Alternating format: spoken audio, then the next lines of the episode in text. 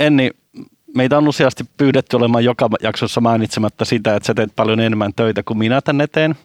Mutta tota, mä aloin miettiä, että, joo, kun mä mietin, että johtuuko se muusta kuin tämmöisestä patriarkaalisesta systeemistä, että sukupuolin Suomen eduin mä saan niin ottaa lunkista sillä kun sä teet töitä? Mä todellakin toivon, että tämä maailma on mennyt siihen, että tämä ei ole sukupuoli ja patriarkaalinen juttu, vaan ehkä enemmänkin meistä persoonina määrittelevä tekijä tai meitä määrittelevä. Tänään me ajateltiin puhua työpaikoista, työssä jaksamisesta, ehkä siitä, että miten ne erilaiset roolit, roolit työpaikalla ja muuallakin jakautuu ja miten meidän persoonat siihen vaikuttaa. Meillä on tänään vieraana Jan-Henri Stenberg. Tämä on Podiatri Podcast, ohjelma lääkäriltä lääkärille niin, että maallikkokin ymmärtää. Saatko sinä olla oma itsesi työpaikallasi? Entä kenties joku kollega on hieman liikaa oma itsensä ja samalla myrkyttää koko työyhteisön? Vaikka avoin raivostuminen voi olla pelottavaakin, psykologi Jan-Henry Stenbergin mukaan pahempaa on jatkuva kyräily ja niskojen nakkelu. Miten pidetään työyhteisö tuulettuneena? Tämä selviää tämänkertaisessa jaksossa, jonka juontavat Enni Saanmark sekä Lassi Laitala ja ohjelma on tuotettu yhteistyössä Böringer Ingelheimin kanssa. Haluaisitko ihan ensin kertoa, että kuka sä oot ja mitä sä teet ja miten sä oot tähän päätynyt? Eli sellainen niin kuin lyhyt tai vähän vähemmän lyhyt esittely itsestäsi. No joo. Mä oon tosiaan Jan Stenberg ja on psykologi psykoterapian erikoispsykologia, oikeuspsykologian erikoispsykologia ja kouluttaja psykoterapeutti. Eli tosi psyko. Tosi psyko, ihan, ihan niin kuin yberpsykö. Sitten tuota, mä työskentelen Helsingin Uudenmaan sairaanhoitopiirissä psykiatrian linjajohtajana semmoisessa IT-psykiatrin ja psykososiaalisten hoitojen linjalla. Ja, ja se linja vastaa nyt sitten erilaisista, ei ilmatorjuntapsykologiasta, vaan tämmöisestä niin tietotekniikka-avusteisten hoitojen kehittämisestä – psykososiaalisista hoidoista, niin kuin psykologiset interventiot, psykoterapiat, tämän tyyppiset. Ja, ja psykologit on, on tuota psykiatriassa meidän linjalle. Sitten mä pidän illat psykoterapeutin kioskia, joka tietysti nyt korona-aikana on ollut etäkioskia. Teen kaiken näköistä muuta työtä, mitä eteen tulee. Miten sä oot tähän päätynyt? Miten susta tuli noin psykoihminen? Mikä sut siihen, mikä sai sut kiinnostumaan siitä? Miten sä sinne niin kuin tielle ajauduit? Koska se kuulostaa hirvittävän vaivalloiselta. Mä en ole varma, että mä jaksaisin nähdä noin paljon vaivaa saadakseni noin paljon titteleitä. No joo, en mä, en mä nähnyt niin varsinaisesti yhtään vaivaa saadakseni yhtään titteliä, vaan, vaan, vaan, vaan niin ollut älyttömän kiinnostunut eteen tulevista asioista ja paiskenut niin kuin innoissani hommia, hommia sen eteen ja, ja, ja nyt, nyt tällä hetkellä opiskelen sitten johtamista ja empatutkintoa, että jos, jos luoja suoja ja elinpäiviä riittää, niin niitä, niitä tulee vielä lisää, mutta se idea ei ole tietenkään ne tittelit, nehän on, nehän on niin kuin ikään kuin sivuvaikutus. Se, miten mä oon ollut näistä asioista niin kiinnostunut, niin, niin se on ihan sattumaa.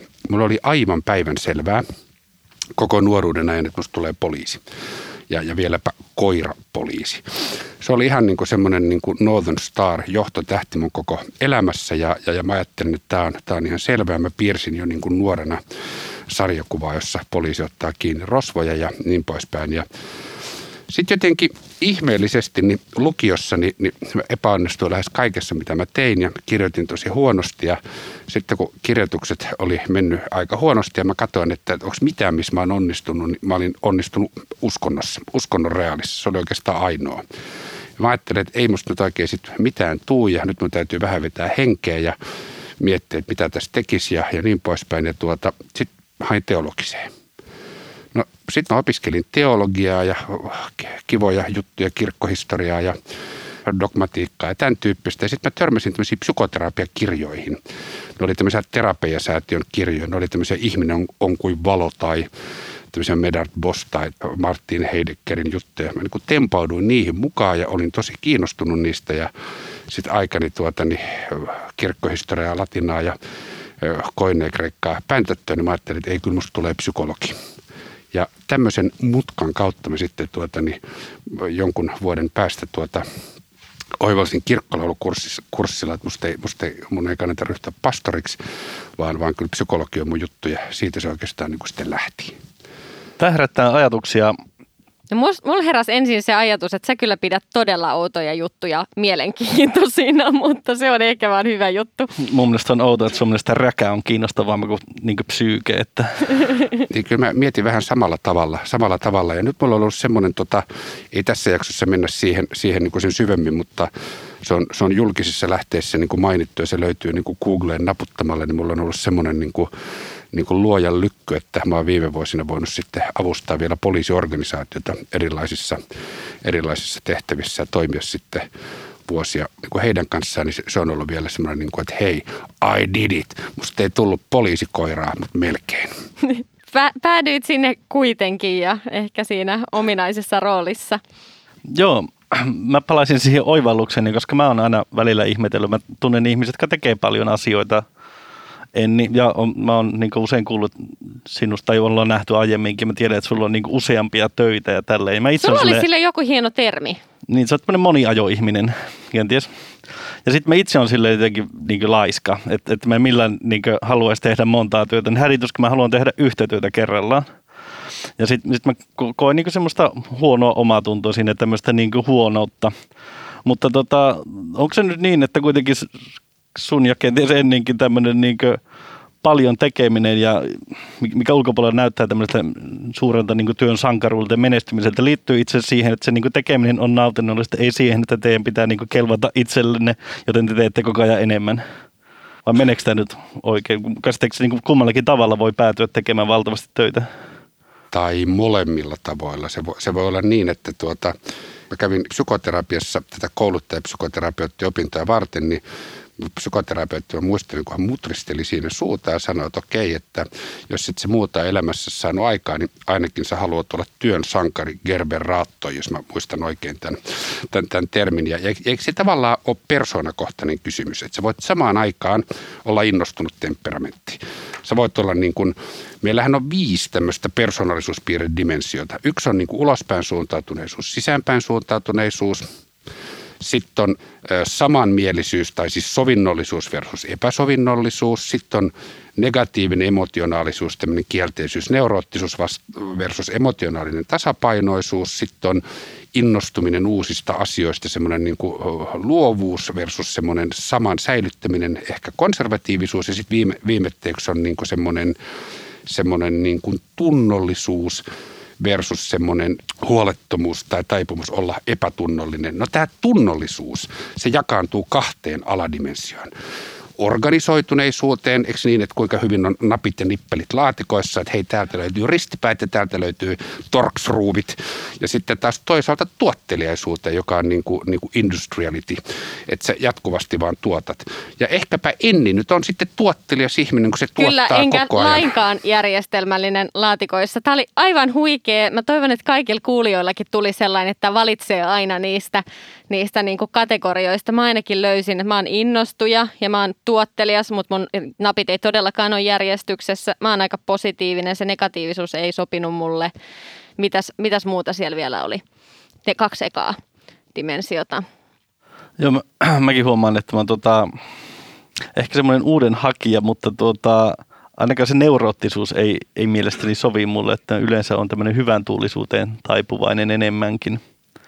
Mutta nämä persoonallisuuspiirteet, onko nämä siis tota, kuinka pysyviä ja synnynnäisiä? Voiko näillä koko persoonallisuuden kuvata vai onko se niin joku temperamentin osa? Vai no ei varmaan voi koko, koko ihmistä tyhjentävästi kuvata. Nämähän lähtee niin kuin temperamentista, että ihmisellä on myötäsyntyinen temperamentti, joka kuvaa häntä aktiivisuuden, sosiaalisuuden ja tunnereaktioiden osalta. Sitten ihminen kehittyy niin kuin eri tavalla ja sitten kun ympäristövaikutus kohtaa tämmöisen myötäsyntyisen temperamentin, niin siitä tulee persoonallisuus. Ja tuo jako, mistä mä nyt äsken mainitsin, niin sehän on tämmöinen Big Five-tyyppinen jako, mutta se on tietysti vain yksi mahdollinen jako. Että joku on niin pyörittänyt tuhatta kysymystä ja muotoillut niistä viisi faktoria ja saanut niin kuin hyvät validiteetti- ja reliabiliteettikertoimet ja todennut, että hei, tämä on toimiva teoria ja se on niin kuin ikään kuin tieteellisessä keskustelussa vallannut alaa. Mutta mennään nyt vähän takaisin vielä totta kai voi olla niin, että, että joku voi olla innostuva ja joku voi olla niin kuin tuottelias ja, ja hän voi olla myös niin kuin tasapainoinen ja myönteisesti kokeva ja niin poispäin. Mutta sitten on myös ihmisiä, jotka tekee sen takia tosi paljon töitä, että heillä on niin kuin syvä itsetuntovaje. Siellä on niin kuin iso reikä niin kuin itsetunnon syvässä niin kuin sydämessä ja se täytyy ikään kuin täyttää joka päivä uudestaan jollain saavutuksella. Mutta se on niin kuin eri pohja. Se lähtee niin kuin silloin ihan eri pohjalta, että sä voit olla aidosti niin kuin innostunut ja tehdä sitä, niin kuin, että I love this niin kuin tyyliin. Tai sitten se voi olla, voi, voi olla niin kuin semmoista, että mun on saatava tämä aikaa, jolloin, jolloin se on vähän enemmän usein niin kuin lainausmerkeissä niin kuin tuskanhien sävyttämää. Ja siinä on semmoinen, niin kuin, kun mä tässä onnistun, niin sit mä kelpaan mulle ja muille tyyppinen eetos. Ja näin on esimerkiksi silloin, kun ihminen tyypillisesti on, on, on tämmöinen niin kuin varsinainen työriippuvainen, sanotaan kai, kai niin kuin työholisteiksi tai, tai näin onko ihmisten helppo tunnistaa itsessään, että kummasta syystä tekee paljon töitä, jos, jos on tämmöinen paljon töitä tekevä vai? En usko.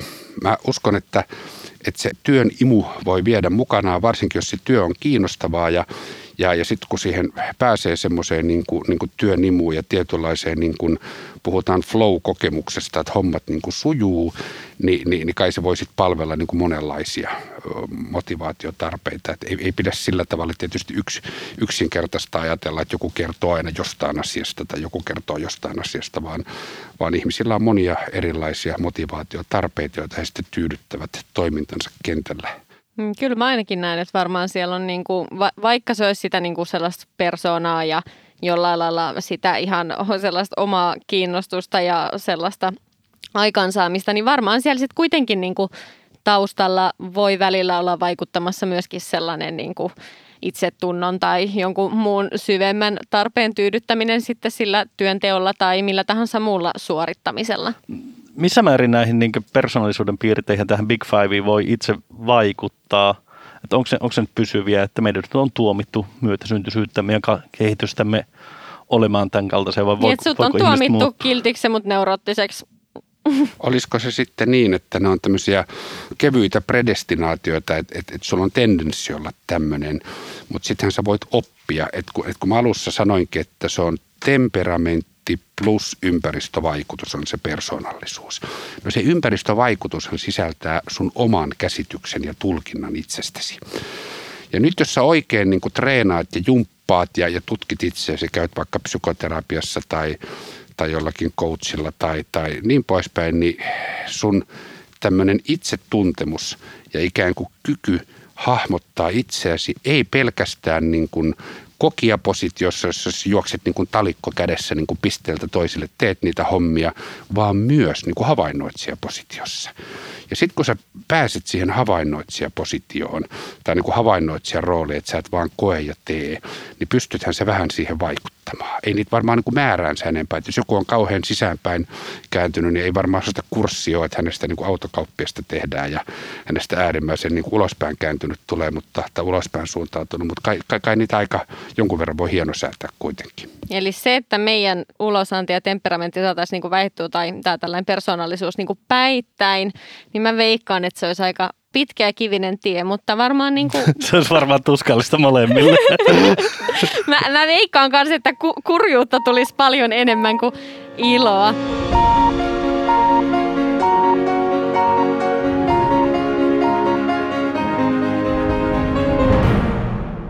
Sitten jos me viedään tätä niin työyhteisöön, että, että jos mä mietin työyhteisöä, niin jos on näitä tällainen Big Five tai mitä tahansa, työyhteisössä on aika erilaisia ihmisiä, joilla on niin kuin sekä jollain lailla sisäisesti erilaisia kiinnostuksen kohteita ja erilaisia syitä tehdä sitä työtä ja sitten vielä nämä tällaiset erilaiset persoonallisuuden piirteet, niin töissä ei ole aina helppoa niin kuin saada sitä yhteistyötä toimimaan, mutta lääketiede, kuten moni muukin ala, on kuitenkin aika ryhmätyötä ja siellä pitäisi monenlaisten ihmisten kanssa vuorovaikuttaa. Ja me kaivattaisiin tänään sulta jotain ihanaa, helppoa vastausta, miten me aina pärjättäisiin työpaikalla kaikkien kanssa, tai pitääkö meidän edes pärjätä? No kai lähtökohta on se, että työelämässä täytyy pärjätä erilaisten ihmisten kanssa. Varmaan on niin, että luontaisesti erilaiset ihmiset tulee toimeen paremmin toisten tai tiettyjen ihmisten kanssa, mutta että niin kuin se yksinkertainen neuvo on niin kuin grow up, kasvakaa aikuisiksi. Tämä oli nyt tämmöinen niin kuin humoristinen heitto, mutta oikeasti tietysti työelämässä täytyy tulla toimeen kaikkeen kanssa. Että vaikka meillä tulee niin kuin emotionaalisia yllykkeitä, jotka saa meidät yliinnostumaan tai ärtymään tai tai reagoimaan tietyllä tavalla, niin meidän kuitenkin täytyisi pystyä niin kuin jotenkin järkevällä ja aikuisella tavalla ohjata itseämme työelämän rooleissa. No miten siihen sitten voidaan vaikuttaa? Se voidaan vaikuttaa yksilötasolla siis niin, että ohjataan työntekijöitä, tehdään selväksi, mitä työpaikalla saa tehdä, mitä ei saa tehdä. Eli työpaikalla on tietyllä tavalla arvot ja, ja jokainen tietää, mitkä meidän työpaikan arvot on. Mutta ne ei saa olla semmoisia niin kuin taivaanrannan maalarin arvoja, niin kuin, että hei, että hyvyys ja yhteisyys, vaan, vaan, vaan niiden arvojen täytyy tulla niin kuin näkyviksi. Meidän yhteiskunnan arvot äh, tulee näkyviksi meidän yhteiskunnan laissa. Ja sitten täytyy olla tietysti vielä lain valvonta. Ja ihan samalla tavalla työpaikalle täytyy olla niin kuin selvää, että mitkä on tämän työpaikan lait, miten täällä valvotaan näitä lakeja, mitä tapahtuu, jos mä toimin näiden vastaisesti ja mitä, jos, jos mä nyt möksähdän teille töissä ja alan kiukuttelemaan, että varmaan teen, niin siitä niin kuin seuraa jotakin. Ja tietyllä tavalla, niin kuin, jos me hypätään yksilöstä siihen työpaikkaan, niin, niin työpaikalla pitäisi olla selkeä työtä, sitä työn missiota, eli miksi me tehdään sitä työtä niin kuin ohjaava rakenne, joka auttaa meitä jollain tavalla työskentelemään hyvin. Sama pätee oppilaitoksiin, kouluihin, lastentarhoihin. Niissä täytyy olla joku rakenne, mitä selkeämpi, mutta joustavampi se rakenne on, niin sitä paremmin ihmiset voivat ja sitä parempiin lopputuloksiin päästään. Eli siellä pitäisi olla joku sellainen niin kuin konteksti tai kehikko, joka niin kuin mä, tai jonne sitten niin kuin me laitetaan itsemme ja niin kuin pikkasen hillitään niitä persoonallisuuden piirteitä, mitkä on niin kuin meissä jotenkin hirveän prominentteja tai näkyviä, jotta sitten se työyhteisö toimisi. Eli sielläkin pitäisi olla sellainen hyvä kuri. Mulle tuli tästä mieleen, mä siis tykkään kertoa, jos tiedän vastauksen ja kouluaikoina on usein tiennyt vastauksen, niin mä jouduin jossain vaiheessa kouluuraani ja ihan lääkiksessäkin päättämään niin, että mä katson kellosta kaksi minuuttia ennen kuin mä nostan käteni tai vastaan, jotta muut saa tilaa vastata. Ja tämä nyt ehkä tämä ei kerro niin hirveän hyvästä itsehillinnästä vielä, että mä sieltä kellosta katson aikaa, mutta mä koen sen sellaiseksi tietysti niin persoonallisuuden rajoittamiseksi kuitenkin, jotta mä olisin siedettävämpi työyhteisön jäsen. Mun mielestä tuo oli hieno esimerkki. Musta se kertoi hyvästä itsehillinnästä. Eli sä oot tosi innostuva, sä oot tosi nopeasti reagoiva, helposti syttyvä temperamentti. Sä haluaisit niin kuin äkkiä nousta niin kuin estradille ja sanoa minä, minä, minä tiedän. Kyllä. Ja viedä sen omenankin vielä sinne niin kuin opettajan pöydälle. ja, niin kuin, niin, Mahtava persoonallisuusanalyysi kymmenessä minuutissa. ja, ja tu, tuota, niin, mutta se, että sä sitten huomaat, että hei, jos mä toimin näin, niin, niin se vähentää sosiaalista viihtyisyyttä, että muut eivät ehkä pidä minusta näin paljon, eikö niin? Kyllä. Ja sitten se joudut vähän inhiboimaan itseäsi, siis, siis, siis niin kuin katselemaan toimintaa. Ja sitten sit se on niin kuin ihan hyvä ulkoinen niin kuin rakenteen asettaminen tai niin kuin kurin. Kurihan tulee kai niin kuin lammasaitaussanasta, että kuri on niin kuin aitaus, jonne karja laitetaan ja sitten pannaan portti kiinni. Niin sehän on tämä sun itse kuri, että sä laitat niin kuin itsesi kahdeksi minuutiksi sinne aitaukseen ja sitten kun kahteen minuuttia kukaan muu ei ole niin kuin tehnyt mitään, niin sä avaat oven ja tuut sieltä ulos ja nostat käden, eikö niin? Kyllä. Oot sä Lassi ikinä kun työpaikalla, jossa mietit tätä, niin kuin, että miten jotenkin sitä omaa persoonaa pitää, ei aina rajoittaa, vaan niin kuin jonnekin suuntaan, jotta sä niin kuin parempi työyhteisön jäsen, niin sä niin kuin miettinyt noita tai sä tehnyt jotain toimenpiteitä? Um, no mä silleen onnistun yleensä aika hyvin sen impulssini toimia, jos mä ajattelen, että joku toimii typerästi. Oli se sitten työkaveri tai sitten joskus mielestäni potilaat käyttäytyvät huonosti ja epäreilusti minua kohtaan, mutta mut, mut niissä tilanteissa yleensä pystyn hillitsemään itteni. Mä oon miettinyt, joku joskus kysyi multa, että mitä mä teen tällä, kun tavallaan niin kuin oikeutettu suuttumus siitä, että mua on kohdeltu väärin ja mä en saanut sanoa siitä vastaan enkä hakea oikeutta mistään. No sit mä napisen kavereiden kanssa, että olipa taas niin kuin typerää porukkaa.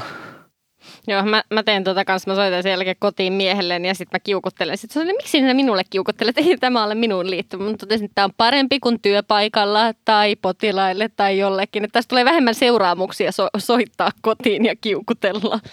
Niin, tässä oli hienot esimerkit tämmöisistä niin kuin kypsistä ja toimivista niin kuin minän hallinta- ja puolustusmekanismien keinoista, joita vanhan liiton termeen kutsutaan defensseiksi.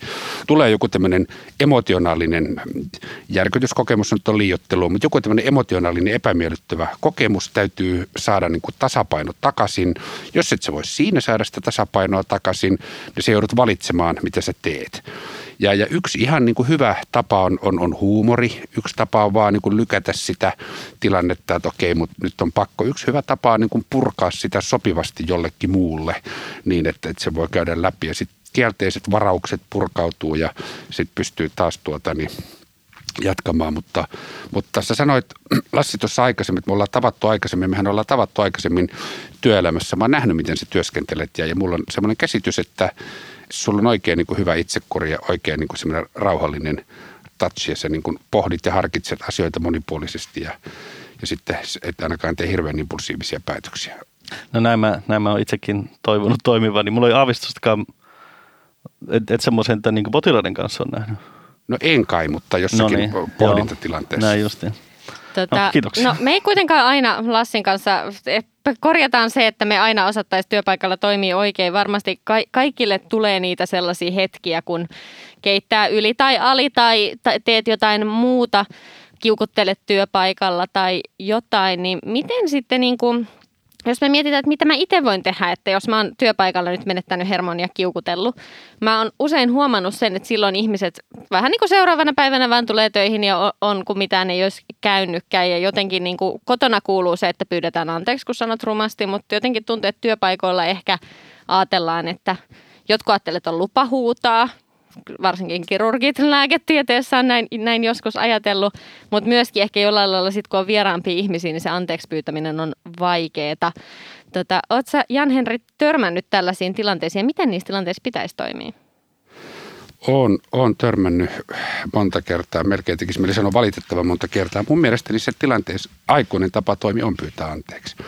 Meillähän on tietynlaisia niin kuin positioita, joista käsimme niin kuin tunnetaan tai hahmotetaan maailmaa. Ihan hyvin lyhyesti sanottuna yksi positio on sellainen, jossa me ollaan, niin kuin, me ollaan niin kuin ikään kuin jäljitelty auktoriteetteja, vaikkapa vanhempia. Ja se on tämmöinen niin kuin samastuminen vanhempaan. Se voi olla niin kuin samastuminen rakastavaan vanhempaan tai vaativaa vanhempaa tai kurinpalauttavaa vanhempaa. Ja, ja se on niin kuin jotakin, mitä me ollaan opittu. Sitten yksi positio on ihan semmoinen niin kuin luontainen niin kuin semmoinen ikään kuin lapsuuteen palautuva, ei siis lapsellinen, vaan lapsuuteen palautuva. Siis niin kuin, eikö niin, että semmoinen huoleton luonnollinen lapsi, kuuma kallio paljaiden jalkojen alla ja mansikkamehua kädessä ja maailma siintää upeana kesäpäivänä edessä. Sitten voi olla semmoinen kapinoiva lapsi, että mä en mene nukkumaan tai mä en tee tätä tai varmasti syön niin kuin maksalaatikkoa tai, tai jotakin muuta. Tai, tai tämä voi olla niin kuin mukautuva lapsi, että kai se on sitten pakko napi, napi, napi. Ja sitten meillä on kolmantena positiona tietysti semmoinen rationaalinen aikuinen tässä ja nyt, joka hahmottaa tilannerealiteetit ja sopeutuu niihin nimenomaan tilannerealiteetteihin eikä omiin toiveisiinsa. Ja nyt sitten, jos hermostuu ihan hirveästi, varsinkin jos on syyttä suotta, niin herää tietysti epäilys, että on poikennut jommassa kummassa positiossa. Että joko on hahmottanut toiset kurittomina lapsina ja ja tullut semmoinen fiilis, että täällä tarvitaan vähän kurinpalautusta ja sitten käsi on levähtänyt pöytään lätsi, sitten sieltä on tullut niin kuin mitä kuuluu ja kuka käskee. Tai joskushan se kiukuttelu voi olla niin kuin lapsen positiosta, että mä en tähän ala ja mä en tähän rupea ja niin poispäin. Ja, ja sitten tietysti tietysti niin kuin jos semmoisen myöhemmin huomaa, niin eihän se nyt ainakaan väärin ole, että sanoisit, hei, että eilen kun mä valitin teille tästä ja riahuin täällä kahvihuoneessa ja niin poispäin, niin sori, sori siitä, että mä taisin, taisin mennä nyt vähän väärään, väärään positioon tässä. Miksi se tuntuu niin vaikealta sanoa sori, että se tavallaan niin ehtii itse miettiä koko päivän ensin, että – teinpä typerästi töissä, että riehuin siinä. On itselle jo myöntänyt, että on tehnyt virheen. Ja sitten koska menee pyytää anteeksi jolta, niin on varmaan aika vakuuttunut, että ne muutkin pitää sitä virheenä. Niin, niin näillä ajatuksilla mun mielestä sinne ei pitäisi tapahtua enää mitään ratkaisevaa, että sä käyt pyytämässä anteeksi. Mutta miksi se sitten välillä tuntuu niin vaikealta? Eikö, eikö se johdu siitä, että ne työpaikan ihmiset on kuitenkin etäisempiä? Että jos sä kotona niin kuin, niin kuin töpeksit tai hermostut ja pyydät sitä anteeksi, niin sä oot edelleen lähellä sitä toista ihmistä. Se on hyvin niin kuin läheinen kontakti. Ja töissäkin, jos työporukka on poikkeuksellisen tiivis ja niin kuin tunnetaan toiset niin kuin juurta jaksaan, niin, niin se varmaan niin kuin johtaa siihen, että, että tulee helpommin sit avauduttu ja sanottu, että mä olin muuten vähän pahan tuulin tai ehkä, ehkä mä moitin teitä syyttä. Mutta eikö totta, että kun sä oot suuttunut tai napissu tai ollut jollakin tavalla negatiivinen, sitten siinä menee aikaa. Sä meet kotiin, sä mietit sitä, sä palaat sinne seuraavana päivänä, niin se etäisyys toisiin ihmisiin on aika kova. Ja se, että sä menisit ja yhtäkkiä ottaisit sen asian uudelleen esille, niin, niin, niin se on tavallaan keinotekoisen nopea lähentyminen. Että se voisi olla helpompaa sitten, kun olisi joku tämmöinen työpaikan niin kuin palaveri, jossa käydään läpi tiimi, palaveri, jossa käydään läpi, että miten meillä menee tai niin poispäin. Tai, tai jossa, jossa niin kuin sovitusti tehdään näin tämä on nyt ainakin yksi mekanismi, joka tulee mieleen, joka, joka voi selittää tätä osittain. Okei, kuulostaa itse asiassa varsin ymmärrettävältä. Kyllä, ja, mutta toi, niin kuin mä tunnistan tuon niin tilanteen sekä, sekä siinä suuttujana että, että siinä toisaalta sitten siinä, että jos joku on suuttunut tai niin kuin sanonut sellaisia asioita, että kotona pyytäisi aina anteeksi, niin kuinka vaikeaa se on työpaikalla. Mutta mun mielestä kyllä niin kuin se, että vaikka se hetken tuntuu epämukavalta, niin jos joku – tulee pyytämään, joku suuttuu työpaikalla, sanoo jotain hölmöä tai on inhottava koko päivän ja seuraavana päivänä pyytää sitä anteeksi, niin onhan mä vaan tosi otettu ja mä saan kyllä niin kuin jättää sen niin kuin asian luultavasti heti eikä se vaikuta niin kuin jatkovuorovaikutukseen, kun taas sitten, että jos joku kiukuttelee pitkän aikaa, niin vaikka se ei niin kuin muuttaisi, se muuttaa sitä mun käsitystä siitä ihmisestä ja se tekee musta varovaisemman ja sitä kautta se vuorovaikutus pikkuhiljaa niin kuin heikkenee tai muuttaa muotoaan. Eks niin? Ja, ja kun joku pyytää anteeksi, hän neutraloi sen tilanteen ja, ja niin kuin lisää omaa kunnioitustaan aikuisena ihmisenä. Sellainen jatkuva kiukuttelu nimittäin, sehän on aika kovaa aggression käyttöä. Sellainen napina ja kiukuttelu, niin se on useimmiten passiivisen aggression käyttöä. Et sieltä jos alkaa suoraan riehumaan ja on kauhean aktiivisesti aggressiivinen, niin, niin se, se on tietysti pelottavaa ja paha asia, mutta siinä tietyllä tavalla pelataan niin kuin avoimin kortein että nyt mä oon raivostunut, että tämä meni mönkää tai hemmetti, että miten me ei pystytty tai miten te ette pystynyt siihen tai mitä täällä on pööpöilty. Mutta semmoinen jatkuva niin kuin napina ja niskojen nakkelu ja varsinkin silmien pyörittely käsittely, niin ne on, ne on semmoista niin kuin, niin kuin passiivista, epäkypsää aggressiota, jossa tavallaan ollaan piilossa, eikä edes niin kuin uskalleta olla aggressiivisia, vaan vähän sillä tavalla niin kuin sisäänpäin kääntyneen narsistisen lapsen lailla ikään kuin vastustetaan. Ja, ja silloin se, se on tietysti niin kuin semmoinen, mikä syö työpaikalla Kyllä, se on hirveän ahdistavaa niin kuin elää sellaisessa. No sitten tästä hienolla aasinsillalla muuten sairaalamaailman sairaalamaailma on aika hierarkkinen. Toki sitä on hirveästi purettu, mutta että se on edelleen sitä. Oletko Jan Henri sitä mieltä, että se on ihan hyvä, että se on niin hierarkkinen maailma? No silloin, kun me työskennellään tosi vaikeiden asioiden kanssa, puhutaan sairaalan niin kuin akuuttitoiminnasta tai poliisitoiminnasta tai puolustusvoimien toiminnasta, pelastustoiminnasta, niin kuin sellaisissa tilanteissa, jossa toiminnalta vaaditaan äärimmäistä nopeutta – täsmällisyyttä, kurinalaisuutta, jos ei voi olla sooloilua, jossa niin kuin kaiken täytyy olla ennalta määrättyä, ne tilanteet on aika samanlaisia. Niin silloin semmoinen niin kuin organisatorinen hierarkkisuus ja, ja niin kuin toiminnan tietynlaiset selkeät roolit, ne voi ollakin ihan hyvästä. Mutta kuta enemmän me mennään niin kuin sellaiseen tilanteeseen, jossa vaaditaan niin kuin reagointia nopeisiin tilanteisiin. Se voisi oikeastaan sanoa näin, että organisaatiot, jotka, jotka organisaatiot on niin kuin varautuu niin kuin aika pysyviin tilanteisiin. No nyt maailmahan alkaa nykyään olla yhä niin kuin epäarvaamattomampi, alkaa olla kaiken näköistä niin epäsymmetristä sodankäyntiä ja, ja työpaikoilla tulee koko ajan niin kuin hankalampia tilanteita, niin silloin tietysti niin kuin sen organisatorisen hierarkkisuuden lisäksi olisi tavattoman hyvä, jos meillä olisi käytössä samanaikaisia vaihtoehtoisia, sille alisteisia järjestelmiä, niin kuin tämmöisiä vaikeita, kompleksisia tilanteita varten. Ai niin kuin terroristiryhmillä on nämä solunsa kaikkialla. no, tota... Me, melkoisen johdon tästä kyllä teit. No, no, no tavallaan, ta, tavallaan ei, ei nyt, ei nyt niin solut, mutta meillä on esimerkiksi sillä tavalla, että, että meillä on aika ohuet resurssit IT-psykiatriassa. Me kehitetään erilaisia hoitoja. IT-psykiatria ylläpitää mielenterveystaloportaali, jota on käyttänyt kaksi miljoonaa, yli kaksi miljoonaa ihmistä nettiterapioita, joita annetaan noin 11 000 suomalaisille vuodessa. ja niitä kehitetään ja ylläpidetään ja pyöritetään suhteellisen niin kuin, niin kuin kevyellä organisaatiolla. Ja se on suhteellisen muuttuva maailma, terveydenhuollon struktuurit, kaikki muuttuu, tulee systeemejä. Me, meillä on muutenkin tosi innovatiivista, älykästä porukkaa niin, että itse meinaan niin kuin mukana pysyä. Niin meille tätä on esimerkiksi niin kuin ratkaistu niin, että meillä ei hirveästi kannata sitä kehittämistä tehdä hierarkisesti vaan, vaan meille sitä tehdään tämmöisen neljän pelaajan mallin avulla. Eli se neljän pelaajan malli tarkoittaa sitä, että joku ottaa vetovastuun jostain tietystä asiasta, me kutsutaan häntä moveriksi.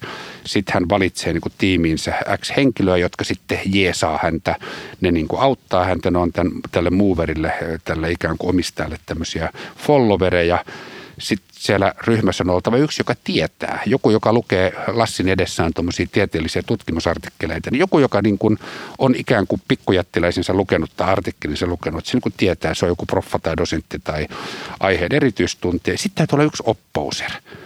Se bystander on niin kuin se, joka tuo perspektiiviä siihen. Sitten opposer on se, joka niin kuin on ja on siellä vaan sitä varten, että se miettii, että mikä tässä voi mennä hei pieleen.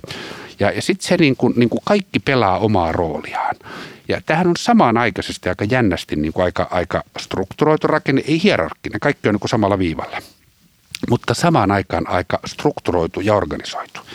Et se ei ole niin sellainen kaos, jossa niin kuin asiat vaan pyörii ja, ja sitten huutoäänestyksillä valitaan niin kuin, niin kuin mitä tehdään, vaan, vaan siinä on selkeä, joustava struktuuri. Eli, eli rakennetta tarvitaan joka tapauksessa aina, vaikka aina ei hierarkia niin paljon tarvittaisikaan. Musta tämä kuulostaa hirveän mielenkiintoiselta mallilta ja mä just mietin tuossa, että se varmaan se niinku liian raju hierarkia tappaa innovaatiot aika hyvin tai estää niiden niinku syntymistä, koska niitä on silloin niinku vaikea esittää tai jotenkin niille saada sitä tukea ja sellaista tietynlaista sparrausta että, että varmaan lääketieteessäkin on toki, me ollaan puhuttu ensihoitolääketieteestä tällä kaudella ja muuta, että on niitä tilanteita, että sinänsä innovaatiolle ja sooloilulle ei tarvikaan olla tilaa, vaan mennään sillä, mitä ollaan päätetty. Ja silloin se on hyvä, että joku on se pomo ja määrää ja niin kuin muut tekee just näin. Mutta, mutta on paljon varmasti tilanteita, tai suurin osa tilanteista, jotka ei vaati sellaista niin, niin kuin, ainakaan niin kuin selkeästi ylhäältä johdettua, vaan enemmän just sellaista niin kuin, tiimipelausta, missä olisi vähän erila, erilaisia jäseniä, koska kyllähän meilläkin sellaisia löytyy.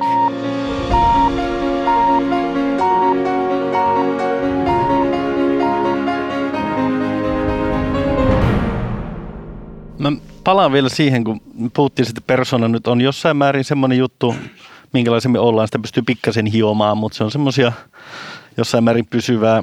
Ja maailma kun on semmoinen kuin on ja persoonat on tietynlaisia, niin jotenkin kuvittelisin, että tietyt persoonat niin sopii paremmin tähän maailmaan. Että on, on, onko niin jotenkin tänä persoonien mukaan kuitenkin jossain määrin meidän kohtalo on sitten asetettu.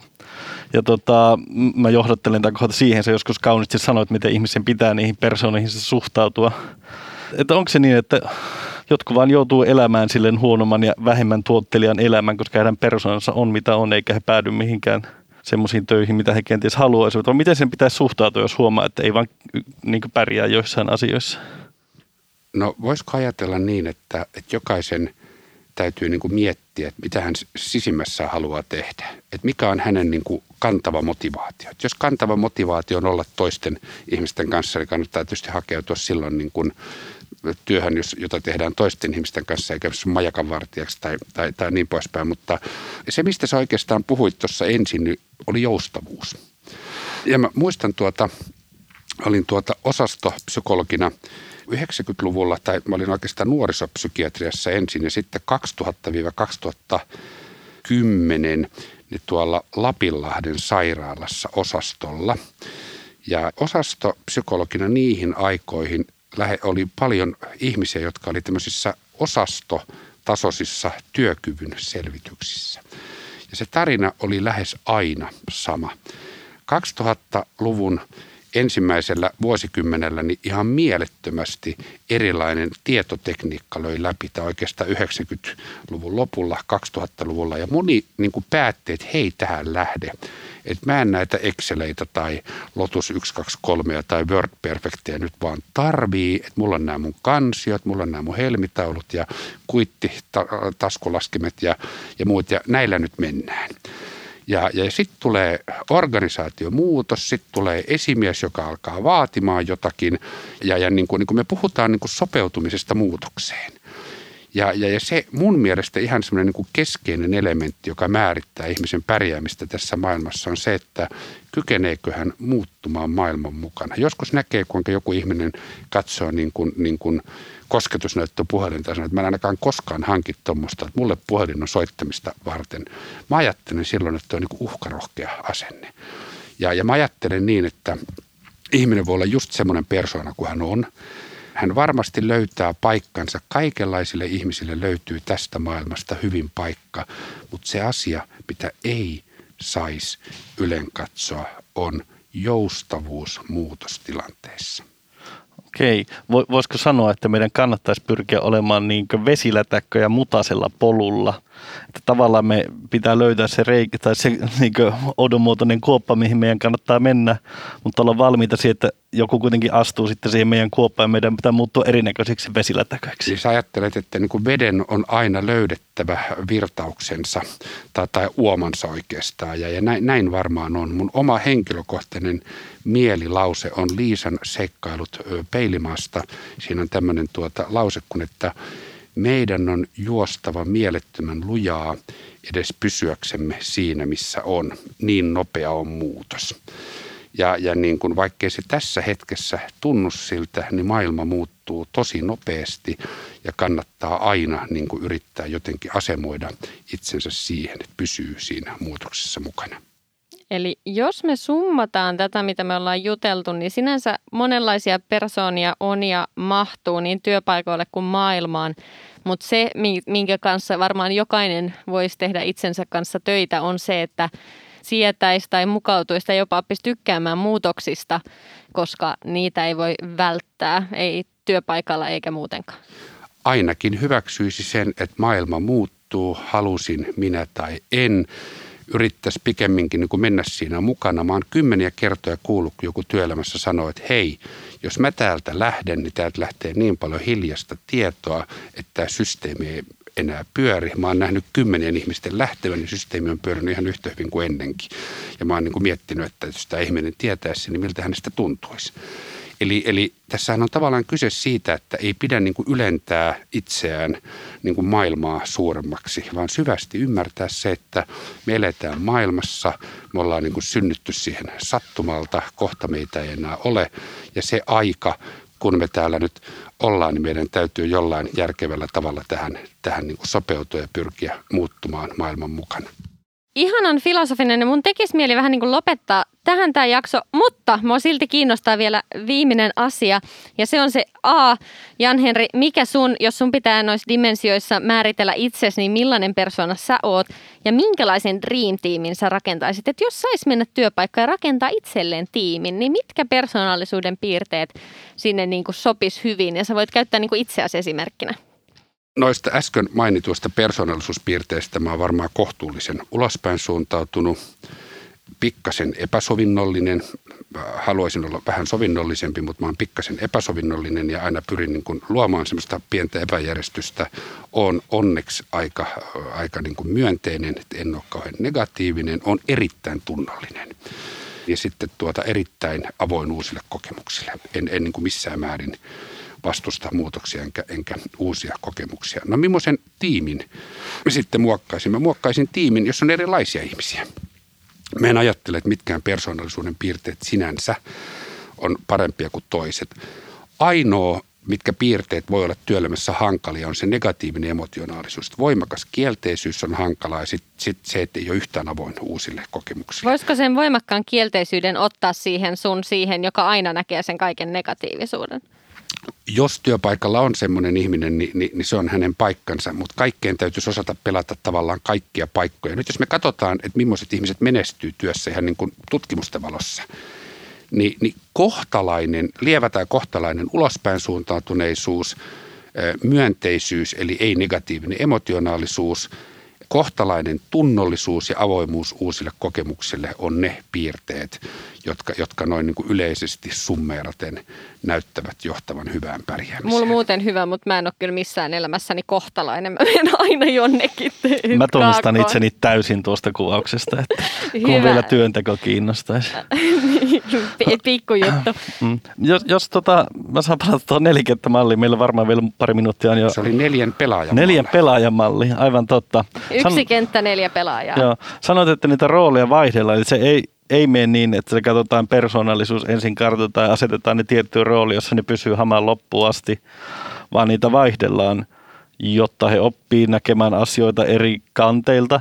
No onko sitten, jos harrastetaan tätä neljän pelaajan mallia tarpeeksi monta vuotta, niin pystyykö he muodostamaan tavallaan itse jo tämmöisen nel, niin yksinään neljän hengen tiimin ja käy olemaan niin näissä kaikissa rooleissa, jos he jotain yksinään tekevät?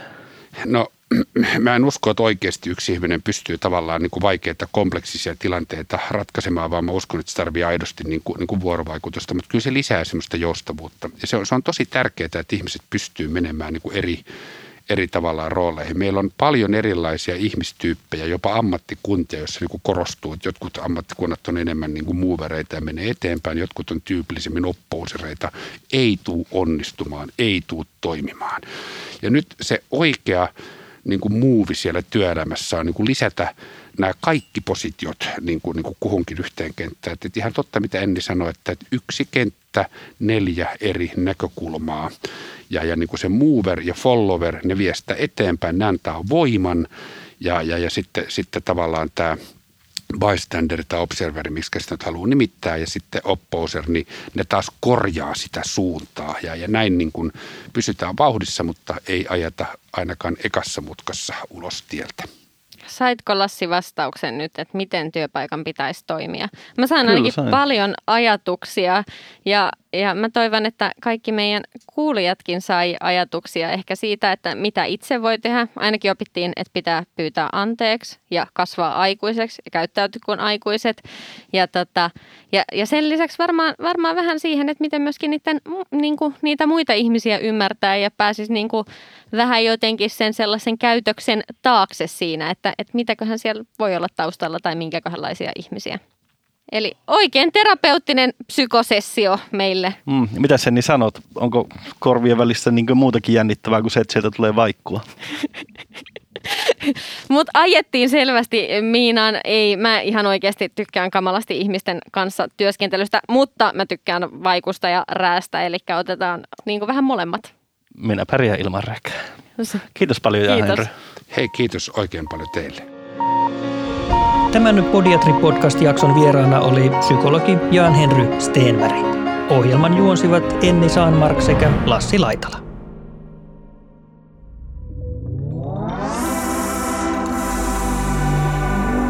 Tämän podcastin tuotti Suomen Podcast Media. Seuraa sarjaa Spotifyssa tai suosittele sitä muille antamalla arvostelusi Apple Podcastissa.